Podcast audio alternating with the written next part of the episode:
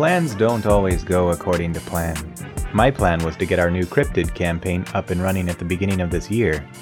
The hiccup is that I also have this novel I started writing back in 2016. My dad previewed a portion of it back then, and it involves some Royal Navy style ships, which he's into, even though it's set in a fantasy world. So he's expressed an interest in this book quite a few times over the years, and I've maintained an interest as well.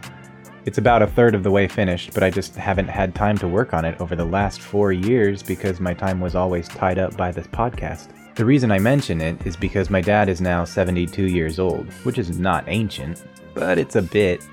And in December, he got caught off guard by a heart attack. It turned out to be a fairly serious issue, and they had to put in a stent, and he's on meds over these next few months, etc., etc.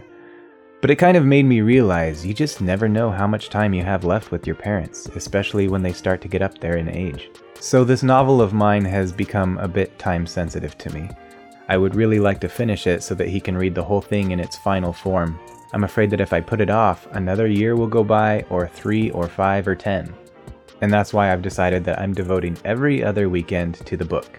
And the weekends between those will be spent on this new podcast campaign. So I have been working on the show and I'm still enjoying the production process. It just won't be released as soon as I'd hoped, especially because this particular campaign is a rather involved one. In the meantime, since I don't like leaving you all hanging, I've decided to release Eclipse Crater of Corruption to the public. Releasing it to the public is something Tim has kind of had a hankering to do, and I did have plans to do it eventually, so it may as well be now.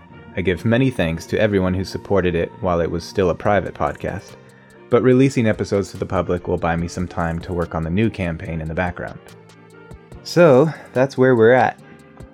I'll try to release occasional visual and audio updates of this new cryptid campaign to our patrons when I can, since some of them have already heard Eclipse, and that way at least they have some form of new content.